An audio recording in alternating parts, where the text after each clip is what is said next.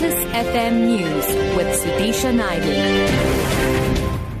It's four o'clock. Good afternoon. Heavily armed riot police have used stun grenades and tear gas to force protesting students away from the parliamentary precinct in Cape Town.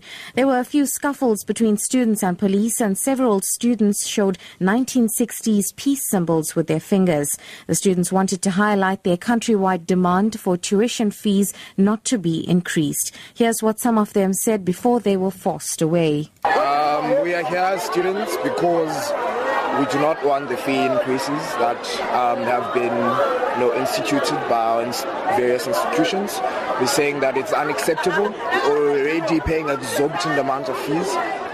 Tomorrow we're going to all the primary schools and high schools. We will disturb all the matrics. They will not be writing. If our demands are not met, no matrics will be sitting down for a paper. I'm telling you, and this is a promise, not a threat.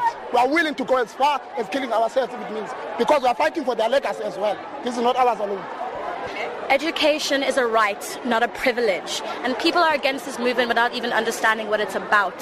They have to check their privilege because they have come from better standing schools. They've come from places where they were not oppressed. This goes back so far. You cannot expect change if you don't address what happened in the past. And how can they expect people to move forward if you don't give them the opportunity to? Inside Parliament, Finance Minister Nhlanhla Nene continued his midterm budget speech, apparently unaware of the chaos outside the institution. His speech was earlier delayed for almost an hour after EFF MPs were removed forcefully from the National Assembly chamber when they disrupted proceedings. Our parliamentary correspondent captured the MPs being ejected by security staff from the chamber.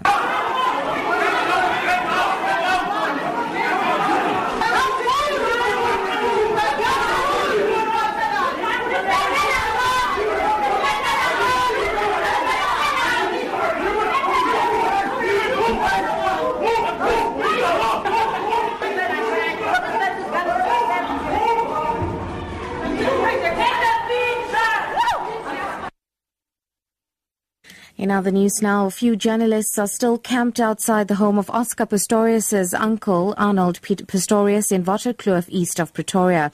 They're hoping to catch a glimpse of the Paralympian as he begins to serve the remainder of his prison sentence under house arrest. The Correctional Services Department issued a press statement yesterday saying the privacy of offenders may not be invaded.